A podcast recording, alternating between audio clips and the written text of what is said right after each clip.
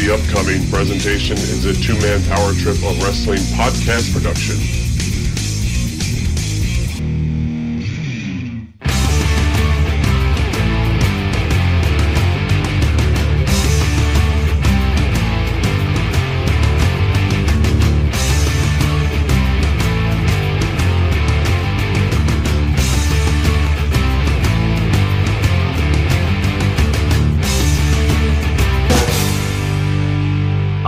Let's enter into a new journey here on the TMPT Empire.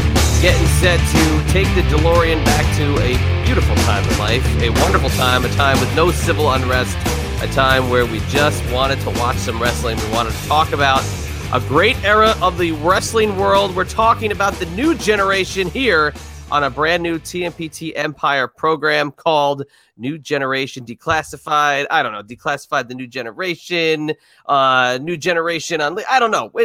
This is a transition show about a transition era. And if you didn't know by now, my name is Chad. And every single week, I'm going to be joined on here by a couple good friends of mine. First, we have a friend from long, long ago, back in the new generation, a guy who I cut my teeth with at a very young age. He knows the old Chadster under a different name and a different hairstyle, but that's for another day. We're going to welcome in my co host for this show, Mr. CP, here in just a minute. And also behind the glass, doing all the technical work as we're actually recording this in video as well and providing us with some very unique and very, very interesting visuals. Is the one and only uh, Tim W behind the scenes. He'll be helping us out and uh, doing some amazing video work here on this uh, new generation project that we're working on. Um, but it's my return back to the airwaves here in a more full time capacity. The uh, last couple of months of my life have been crazy uh, from a work perspective. So it's kind of taken me out of the regular podcasting uh, role that I had, but looking for new ways to entertain, looking for new ways to come up with content. Uh, when I check the Facebook messages and I'm hit up by an old friend who's got an idea, and I'm going to bring him in right now, Mr. CP, an old friend of mine from the New Jersey days. I don't know what you were thinking when you got a hold of me, but you know me, I like to take the ball and run with things, and we're about to uh, dive into a time where we were very young, very innocent, but used to love wrestling. So let's talk about it. How you doing, CP? I'm doing okay, Mr. Chad. Glad you're doing well, and good to hear from you. Uh, it's been a while since we've talked, talked. Um, but yeah, hitting you up on Facebook. Glad to get a pleasant response. Who else would I think of if I'm thinking new generation wrestling? you know, you're starting to get into the podcast world yourself. We'll talk about that as well as we go along. and We start to introduce you to the TMPT Empire. Uh, but you know, yeah, we uh, go back a long way, back to this time frame specifically uh, of growing up and being wrestling fans. Um, but when you hit me up and you asked me that question, it, it's kind of funny because this is a topic I was thinking about and something that was on my mind because this is an era that doesn't get a lot of love for some reason. Now, Absolutely. yeah, I don't know what it is. I, I don't know if it's just because uh, the era preceding it and the era uh, following it were so hot and just uh, full of you know iconic moments and lots of money being made. I don't know if it's because this was a down era, but the new generation's got a lot of stories, and we're going to dig into it here in this declassification of uh, really a polarizing time that brought you from one end of your wrestling life into the next. Yeah, absolutely. And I think what you said is exactly why it is not talked about as much. It was just kind of sandwiched in between these two gigantic times for the sport or sports entertainment world of wrestling. I mean, you have that golden era of the 80s and Hogan, and then obviously the Attitude Era, Steve Austin and The Rock, and these massive, massive crossover stars. So then, sandwiched in the middle, you have this new generation with with all it's all the people that it brought to the table, but never actually, you know, never none of those guys never really hit that superstardom level of some of the guys from the surrounding generations. Yeah, they were uh, bit players. You know, they were in other organizations during you know the the glory years or the big money years. They were young guys gritting their teeth, and then a few years later, they'd be the uh, the top stars. And you know, some might say it, it might kind of copy the current era that we're in, but I don't know. Yep. I, I, I beg to differ in, in certain regards because I mean some of the stuff that uh, we get to see visually here as we're recording this. I mean, my God, it's taking me back. it just to Oh yeah, point where, absolutely. you know, I never saw anybody faint over uh, a Seth Rollins or a, uh, a guy like a Roman Reigns. You know, I never Well- saw them falling over themselves the way I'm seeing uh, kids and uh, little girls doing for Bret Hart. I would certainly say any of these guys. I mean, especially Bret Hart and uh, to another to a lesser degree, Shawn Michaels are uh, bigger stars than anyone in the current crop of uh, WWE superstars. I don't think that's a question at all. Yeah. Oh, absolutely. Now let's kind of just go back a little bit, if we can, to that that time period. So you know, we grew up in New York, New Jersey area. You know, we're going to shows at Madison Square Garden. We're going to shows at the Meadowlands. We're really in the heart of WWF country. So a lot of the stuff that we're going to talk about on this show is going to be really off of memory of experiencing uh, some things. But the plans for this show are, are kind of interesting because it's not just going to be we're going to sit here and talk about uh, the new generation. We're going to review a show. We're going to do, you know, uh, just a general like, oh yeah, uh, you know, the Undertaker beat King Mabel and Diesel beat Sid. We're not going to do that. We're going to actually take a moment or a match or uh, you know a specific topic, and we're going to explore it a little bit more. So we're going to focus solely on the WWF, the new generation years. We're going to peek into the other organizations. We're going to see what was happening in ECW at the time, what was happening in WCW, what was happening in Smoky Mountain, um, just what was happening in Memphis, just different things that were tied to this era, but circling back into Connecticut, the WWF, Vince McMahon, Titan Tower, the whole nine yards. And uh, each week we'll have a brand new topic, whether it's merchandise, whether it's uh, a superstar, uh, a house show, a house show loop, a pay per view, a Monday Night Raw, a superstars, WWF Mania, which CP didn't remember. So I had to, that was one great refresher. Why Um, you gotta hit me like that? we're going to dig into all this stuff. And we're also going to look in a few weeks to have some guests on the show from this era that can jump in and kind of provide an analysis about what they experienced through it.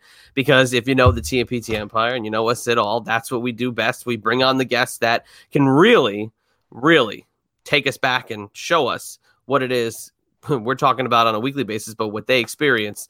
So uh, something different. Something I think uh, maybe it's been done in other places, but now it's got my spin on it. It's got your spin on it.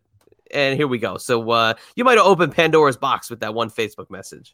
No, I mean I'm glad I opened Pandora's box. I didn't really expect to be podcasting with you, to be honest, and now I'm now I'm potentially part of the TMPT Wrestling Empire as we're doing this new generation podcast, and it's uh, I'm glad to be here chatting with you, and it's good to have Tim aboard too, who I haven't met in person yet, but I'm sure we will one day. So it's a it's a good uh, it's a good experience. Absolutely. Yeah. Tim's going to be, like I said, behind the glass, and uh, he's going to be providing us with some visuals. So, whether or not this has a visual element at some point, it, it's kind of helping spark some of the memories. So, Yeah. the, the basis of this show is just explaining our thoughts on when did the era actually begin. So, uh, you know, we both, uh, oddly enough and funny enough, we both have a different opinion on it, which is great. And I think even Tim, when I was talking with him about the show itself, he even had a different opinion on it. So, this is kind of what exactly we were talking about, and there's real no perfect answer to it. But um, you know, this era classified in Wikipedia is from 1993 to 1997, and right there is where CP takes umbrage with that statement. Absolutely, because it begins on October 12th in 1992 when Bret Hart beat Ric Flair to win the WWF Championship in Saskatoon, Saskatchewan, Canada. Uh, that's kind of how I've always seen it. I feel like Bret Hart winning the WWF Championship is a clear delineation from the old school to the new school. I also feel like Bret Hart's title reigns in general bookends the new generation. Um, but I think uh, when you look at that title win and that night, um, it was I- I- it's it's somewhat of a house show. I know it's been on Coliseum home video, and the match was aired on Primetime Wrestling, but it was it was a complete changing of the guard. The prior summer, you had the Macho Man and Ric Flair uh, swapping the title back and forth ever since WrestleMania eight. You had that old guard fighting over the belts. Uh, Bret Hart had won the title now. He's the clear younger star. Only a month later, you, you're looking at Bret Hart and Shawn Michaels, who are the cornerstones of the new generation, headlining Survivor Series 1992. On that same show, you have the pay per view debut of Yokozuna Razor Ramon is getting a rub from Ric Flair, Randy Savage, and Mr. Perfect.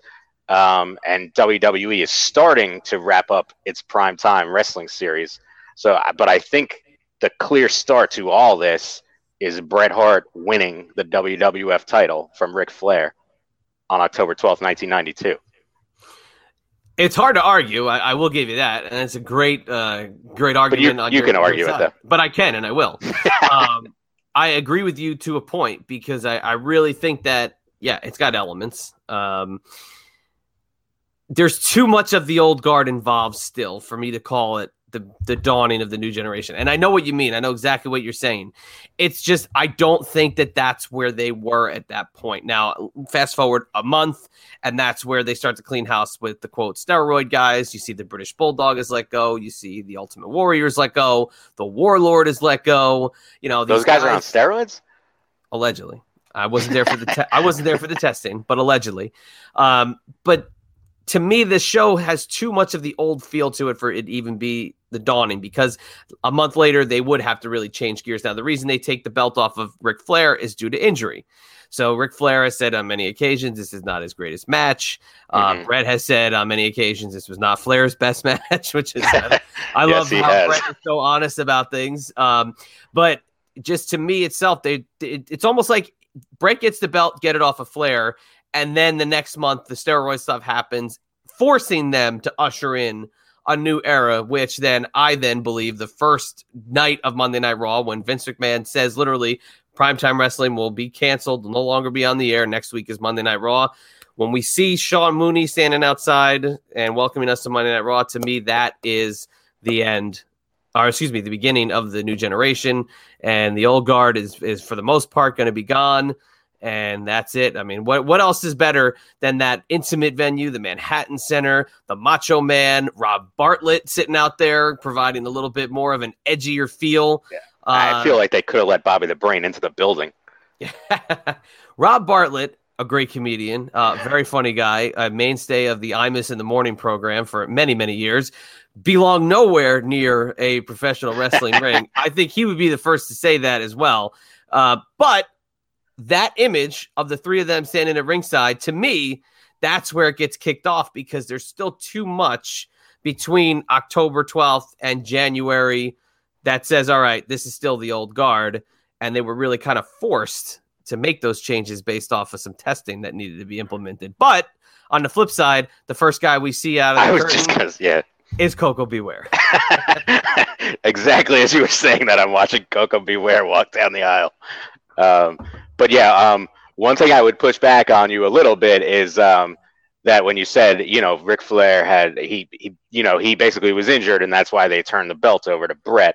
Um, makes perfect sense. I know they weren't ready to put it on Bret, but would you expect them to put it on him in that situation, or if it was August, would it have gone to Macho Man? Back well, Macho, Macho Man was the right. champion in August, so that's not a I think he won in September, actually. But you know what I'm point. I'm just saying, if it was a month or two prior, would it have gone on Bret or would it have gone on someone from the older guard? It's a good question. I think it still might go to Bret. And that's because of some of the stuff going on backstage. Earlier in 92, uh, Bret had a pretty heated uh, contract negotiation with Vince. Mm-hmm where he pointed out, like, you look, you said you were going to put the rocket on me. You know, I've carried the IC belt. Obviously, I've become kind of like the cornerstone of that division. And around the time he loses the belt to the Mountie, uh, you know, where he was quote sick, had the hundred and like thirty five degree temperature, whatever they said uh, the yep. deal was. He was in a heated contract negotiation and talking about going to WCW at, at yeah. that point, which I mean, I can't even picture that for the life of me. Uh, no. At that point, 91, 92, Bret Hart going to WCW. So I think based off of those intense contract negotiations, he would have gotten the belt. I think that the Flair injury forces the hand, and that's why you get the Bret Hart title victory in October. And I would also admit, and I know this is going back prior now to New Generation, but that summer previous to that, I mean, you know, Bret Bulldog leading up to oh, yeah. Wembley Stadium SummerSlam. I realized Bulldogs from England, so that's part of the reason that headlined the show. But that was the premier feud in the WWF at that time, and I can't even imagine like modern era an intercontinental title feud being feeling so important and so big as that Bulldog Bret feud the prior summer. Right. Yeah. And and again, it's almost like that was the closing of the book on the that old guard because we wouldn't see Bulldog for a few years, but that feud, the match, as iconic as it's going to get. I remember meeting Bret Hart in 1996 and him even saying at that point that was his favorite match of all time. And I remember saying to myself, like, but he lost the match. Like, whoa, what is he? Yeah. Why would he say that's his favorite match? And then learning more about it and what went into it, how much work he had to put in, how he had to literally carry the Bulldog through the match, and how crisp and great it was. Phenomenal. Absolutely. Yeah, I mean, phenomenal. there's there's that amazing moment in that match where he does the uh, slingshot over the top rope, and Bulldog's just not there for him, and Bret has to grab the Bulldog like to get some kind of guard before he falls to the ground, which yeah. is amazing. Yeah, absolutely. And he's so blown up at that point, you know, and he's out of shape. And, you know, Bulldog was in very bad shape in the summer of yeah. 92. He was doing a lot of drugs. he was doing a lot of stuff that uh, Bret has said in the book. Like it just is absolutely, uh, you know, it's a carry job, but you wouldn't know because Bulldog was that good too. And as we're getting a chance to look at it here, you know, it's you see elements of the heel Bret we'd see a few years later, uh, oddly enough, in this match. Oh, absolutely. That's a little and bit Bret, of a low uh, shot there, Bret. we'll we'll talk about that a lot later too. But Bret was always very good at picking particular moments to be heelish. Like he's he's mentally easily the top. If you know, if he's not the top, he's the top three all time. Just mentally with what he's doing in the rings, storyline wise, crowd wise, with everybody watching him. Yeah, absolutely. So I, you know, I don't particularly hate this, what you're saying, and, and, and if there wasn't a Monday Night Raw intro, I probably would tend to maybe agree with your argument, but I just can't deny the change of the feel in January 93 because that that venue itself the Manhattan Center I mean just talk about the venue itself. And you know we we chatted about it before. I mean it had what would go on to be the ECW feel where it was very mm-hmm. intimate. You got to see the same fans every week. You know you got to kind of experience a more um, you know I don't know uh, experiencing the action feel. I wish I had been in that building. Never been there for wrestling. Oddly enough, in New York City, one of the only places I've never seen wrestling is uh, the Manhattan Center. But I think the building itself hush- helped usher in this era because, you know, again, it was more rabid. You know, I'm sure people were probably pre-gaming before they went in there, and it had yeah. kind of like a, a rowdy atmosphere to it and a feel that we hadn't seen on WWF TV. So that's where again I, I just really lean on that that debut of Raw. I know it's very easy to say that, by the way. I know that that's like a very easy uh, kind of like uh, push pin to, to put in the timeline, but it's just something about that whole dynamic that just really uh, it just kind of hits it home for me. You know man, what that I venue I, was? Man, I wish I went to that. What the Manhattan Center? What? What, oh. what the Rose? Um, uh, what's it called? Uh, the the names escape. Not Roseland, right? I think it's Hammerstein. If Hammerstein. I, Could, I think it. it's Hammerstein. It's the Hammerstein Ballroom. Yeah, ECW would run the Hammerstein like crazy. I went to uh, multiple concerts there as well, but not in the. Um, I believe Raw was on the. You know, it's on the third floor or something. Right, it was not right. on the main concert venue floor. And the last show they did that Raw anniversary show there a few years ago, which ended up being a huge clusterfuck, uh, where people just hated the the waiting and the the television. Yeah, at least Jr. and, and King weren't sleeping. I, I, would say they were never asleep during that show. yeah, that, come on, get get up. Uh, these kids need to get off their back with this stuff. Let let Jr. and, let Jr. and King be be who they are. But um, I love those guys. But you know that venue itself, yeah, being on the the third or fourth floor, whatever it is, and having to get the ring up in the elevator, it just it was a different kind of feel. Um, and it has that New York element. You know, well, it's not Shotgun Saturday Night, which we will talk about down the road, but it's got that element, New York feel. You know what element it had? What? Uncut, uncensored, and uncooked. because it's raw. exactly. now, Vince McMahon in '93, uh, not yet experiencing the bomber jacket, um, did not incorporate that into the wardrobe just yet. Not yet. No, no, do you no. remember the bomber jacket? You remember oh, I the, uh, okay. I absolutely remember the bomber jacket. But to see then, all right. So then we're we're just these visuals are here for a reason because they're sparking yes. stuff. The so headlock, colorful, right? Oh, exactly. Oh, the ahead, headlock sorry. on hunger, the ICOPRO. This is yes. stuff that would in '93 be such a main part of the WWF machine.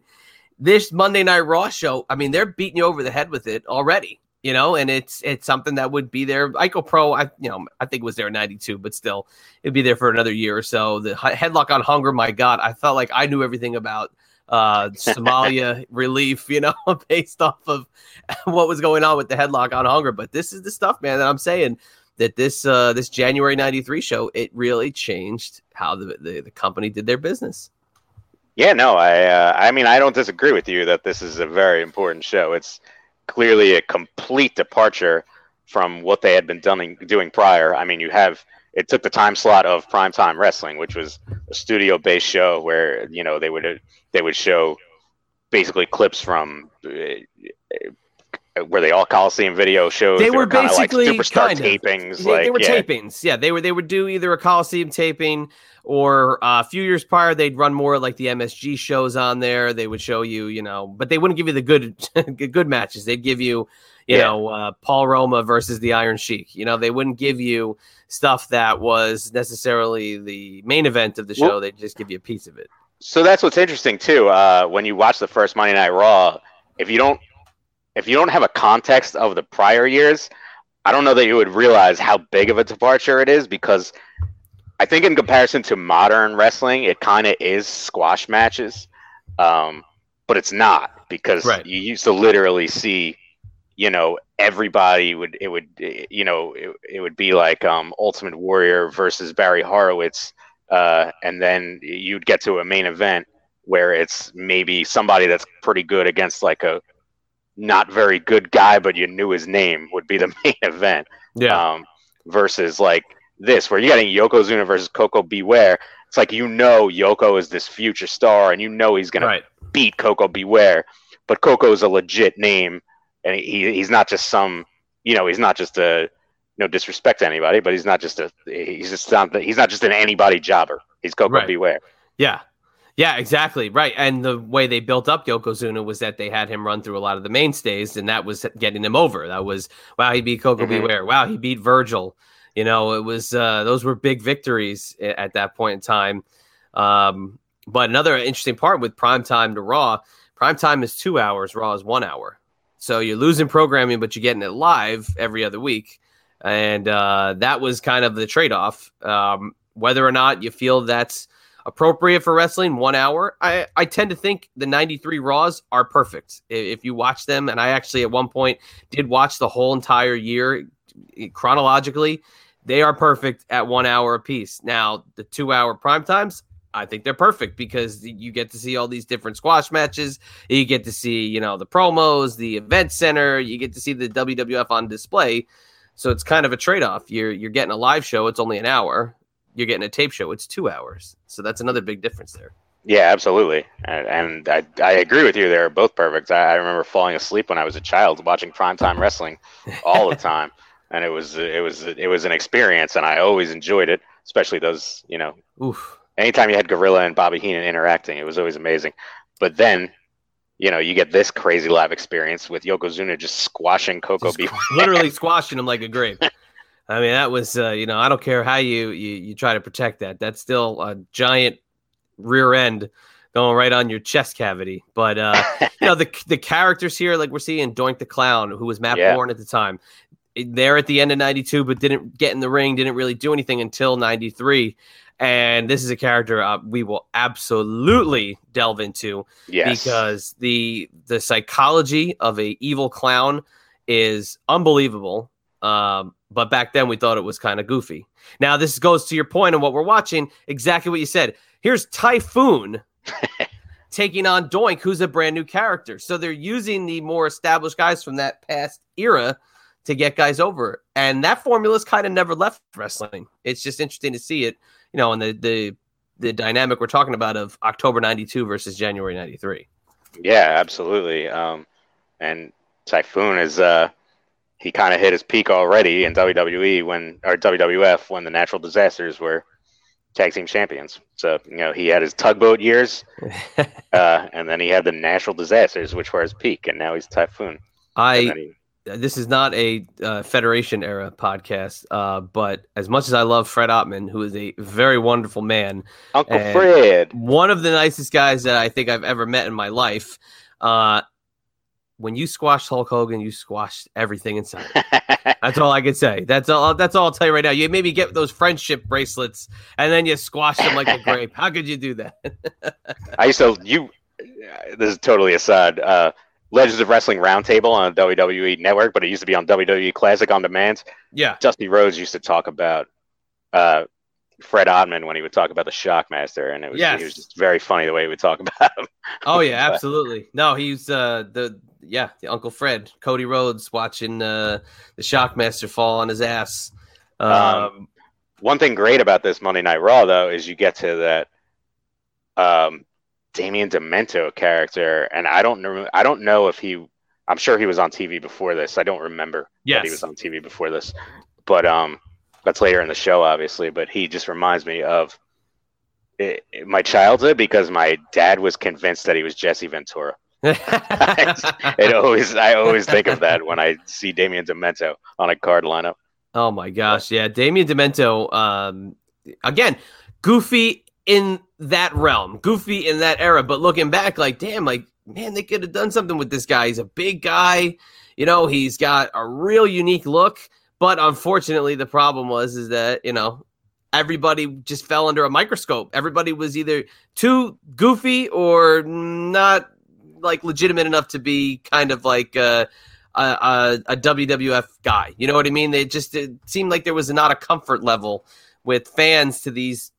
Yeah, absolutely. At that era, and they were guys that were great lunch pail guys that were working hard every single night, try to put on a good product, and it just uh, it didn't work out. I don't know what Well, it you- is. you look at those last so there's there was four matches on Raw. I'm looking at the lineup right now, and you have the last two are Shawn Michaels and Max Moon, and then Undertaker, Damien Demento, and it's like, you know, you have these two legends that come out of these last two matches, but you know, Damien Demento, I agree with you. He looks like he could be a star. He just wasn't packaged correctly, and then Right.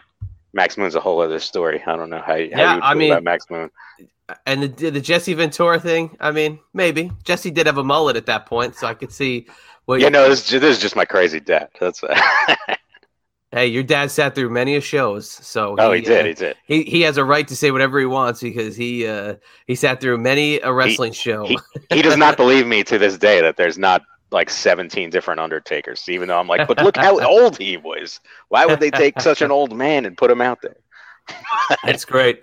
Yeah, no, your dad just definitely through the rigors and uh, quite the resume for a uh, guy who casually attend, you know, wrestling shows at Madison yes, Square yes. Garden, mind you. And see, that's a great part too of, like I said, what we'll be able to talk about from that era. Look, we grew up in the heart of WWF country. Okay, it was WWF Mhm. Everything, everywhere.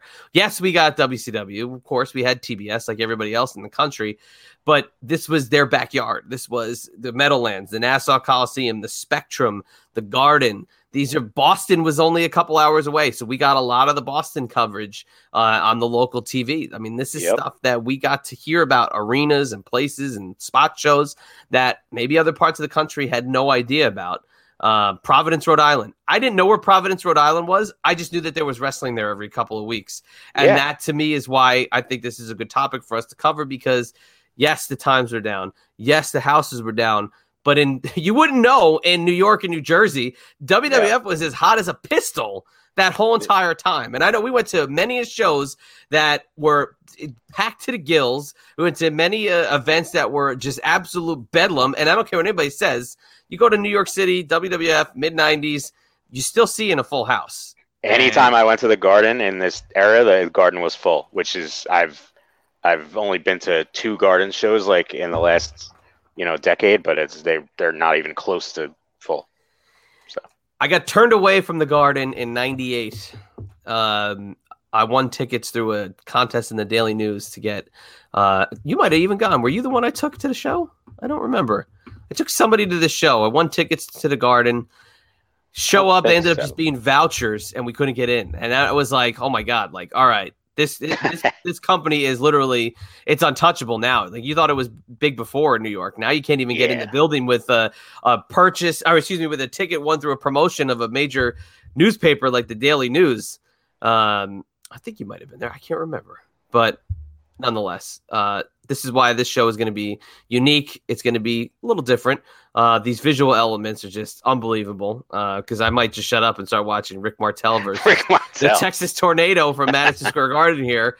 Because uh, if you know anything about me, I'm a giant Rick Martel fan, so I could sit here and uh, watch the physique and the uh, the finesse of the model Rick, all day long. Rick Martel is one of the more entertaining people ever. I will not disagree with you on that. Um, I was. This is off topic. Uh, I was watching probably six months ago old uh, old WCW Nitros, which is like 96, 97 oh, yeah. Nitros, and Rick Martel's kind of like a jobber, but he's there and he's but he's so entertaining. He's not like half-assing it. He he is working out there. He's entertaining the crowd while he's mad. Rick Martel got a huge push in WCW and ended up winning the TV title like twice before his back injury ended his career.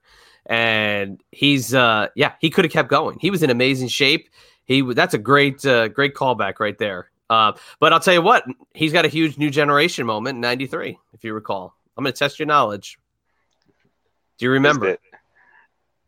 what is the what is the moment? I'll remember when you say it's the 1993 Intercontinental Title Battle Royal, where the final. Oh, or excuse me, 94. Four, I'm sorry, okay. 94. Four versus when him and Razor Ramon win the Battle Royal. Correct. The they two, have their match. Right for the, the, title. Yeah. The match is unbelievable. Uh, yes, uh, Un- and unbelievable match.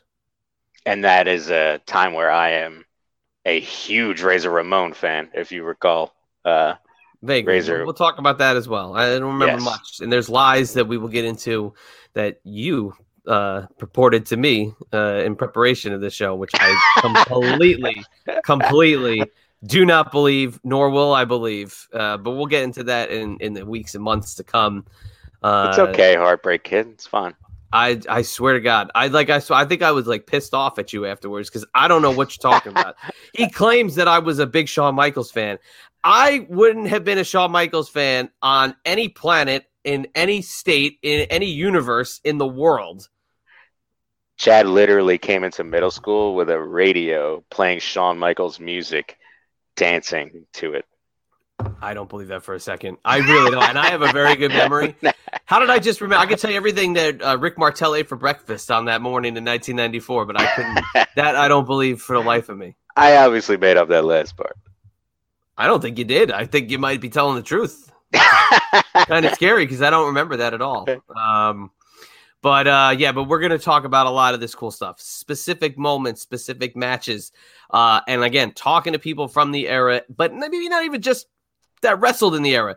People who were fans at the time, uh, promoters, uh, different, maybe even you never know, a celebrity that was a fan at the time could pop up on the show. If it has to do with these years, these 92 ish, 93 to 97, we're going to talk about it. And there's a lot yes. to cover. And I think this is going to be cool. So if you like it, stay tuned. Uh, if you don't like it, stay tuned because I think we can uh, change your mind. It's not going to be your typical uh, review show. Obviously, you know, we didn't run down every match on the card. We could have, but we're not going to. We're going to talk about it in a discussion form and uh, see how it all develops and uh, you know, kind of go from there. You got any final comments before I wrap it up? Uh, I just think this is going to be a, a fun show. We're going to hit up the new generation, which is it's probably my favorite era of wrestling. I, I think it might be your favorite era of wrestling, and I, I think it, it's just going to be a good time. We're going to have a lot of discussions that are not had in mass today, because as we as you mentioned earlier, this is somewhat of a forgotten era, but we're going to bring it back to the forefront. I wouldn't say it's maybe my favorite era, but it's one that I like to talk about. Mm-hmm. I that I still said 84 through, you know, like 91 is untouchable to me. I mean, especially 87, 88. But this one, I think I could talk the most about having lived it more. Um, and before we wrap it up, I want to point out that this is actually what Tim had pointed out to me was his choice for the dawning of the new generation era is when Marty Jannetty goes through the barbershop window, which again, wow. it's early in 92, but you can't really argue with it because this is a real, you know, defining moment for the career of a guy who'd be a staple of that, that entire era. I I believe that's too early of a moment, but I will I will never deny that that is possibly the greatest moment in WWF history. I lo- like I have rewatched that so many times. That it that is the one of the most perfect heel turns that ever happens in wrestling. Ladies Um, and gentlemen, the Rockers. Yes. oh, I yes. knew he was going to do that. Here.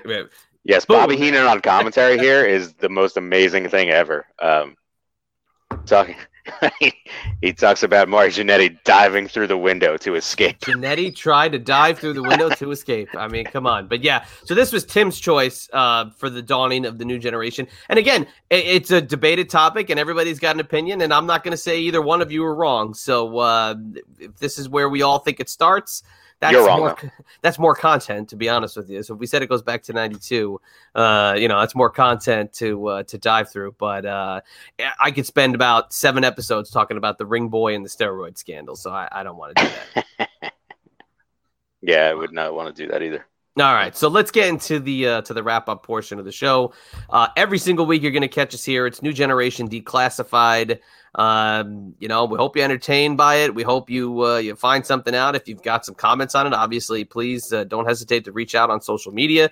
If you f- want to follow me, it's at Chad ENB on Twitter. It's at Chad ENB on Instagram. And for those who want to follow more podcasts going on by me, I've got a couple shows on Vince Russo's The Brand. I've got eyes up here with the Queen of Extreme, Francine. Every single week, we are bringing uh, just a hilarious mix of content to R- Vince Russo's Patreon page, as well as our Patreon page, where three times a week we post a brand new episode talking about everything from you know life to uh, religion to Disney to music to comedy, and then watching a little wrestling and commenting on that as well. And also on Vince Russo's The Brand, I have the Triple Threat podcast with the franchise, Shane Douglas, and my TMPT brother, Mr. JP, Primetime, John Paz. We uh, do the Triple Threat podcast every single week and like to keep you entertained. So, uh, my uh, co host here, CP, he's a podcaster as well.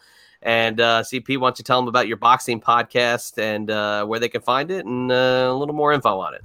Uh, yeah, absolutely. So it's uh, called Stick and Move Stories. Uh, it's a podcast where we basically cover uh, historical events in history. We I uh, we usually take a fight and basically review the build up, the fight itself, and the post fight. Uh, and it can be found if you just Google Stick and Move Stories, it'll come to the top. It's on Spotify and Anchor is an Anchor right now, but it's coming to more platforms soon. Um, we actually just wrapped up what I what I billed as the season finale, which was episode twelve. But uh, June or um, middle July, there's going to be more episodes coming out as well. But you can find the first twelve episodes uh, googling stickandmovestories.com or just looking or googling stick and move stories or just looking that up on Spotify. Yeah, absolutely. Uh, you're doing, you know, doing a great job there. That's for sure. And anybody who's, uh, you know, got the podcasting bug, you know, I always say go for it, and you definitely did. And it's a topic you know a lot about uh, with boxing. And I don't know if there was really any boxing crossovers for wrestling during this time period. There were after and before, but I don't think in these few years there was really any boxing um, crossover that we could cover. Uh, but hey, if this was 98, we talk about Tyson. If this was 91 or 90, we could talk about Buster Douglas. If this was 92, we could talk about Lennox Lewis. I mean, there's Uh, so many boxing crossovers, just not in this couple of years. Also, for for wrestling fans that aren't into boxing, one day there will be a Stick and Move Stories podcast April Fool's episode where Roddy Piper versus Mr. T is covered. hey, can't go wrong. That's a great one. Hey, don't, and don't sleep on uh, Bob Orton versus Mr. T. That's another good one. yes, yes, yes. where they said Mr. T had to basically get picked up off the floor because he was so blown up, and Bob Orton was sitting there smoking a cigarette and reading his newspaper five minutes after he walked through the curtain. uh, that's amazing. So very good. The Stick and Moves podcast. Uh, keep up the good work, and uh, we'll see what happens the next time around. Want to thank Tim again for uh, his help and what he'll be bringing to the show. Um, we didn't ask him what he had to promote before, so uh, we'll just say, Tim, you do a great job, and keep doing what you're doing. And if you have stuff, I'll ask you beforehand the next time. I didn't do that this week, so uh, my apologies to you if you had anything specific, but you're doing uh, you're doing God's work in providing us with some entertaining visuals as we talk about stuff. And like I said, it's going to trigger some stuff. It could trigger stuff we might not even wanted to talk about, but still, nonetheless, this is different. This is new and uh, we'll see what happens next. So, for uh, my co host here, CP, this is the Chadster. We will see you on the flip side. Thanks for listening to the two man power trip of wrestling. What the world is downloading.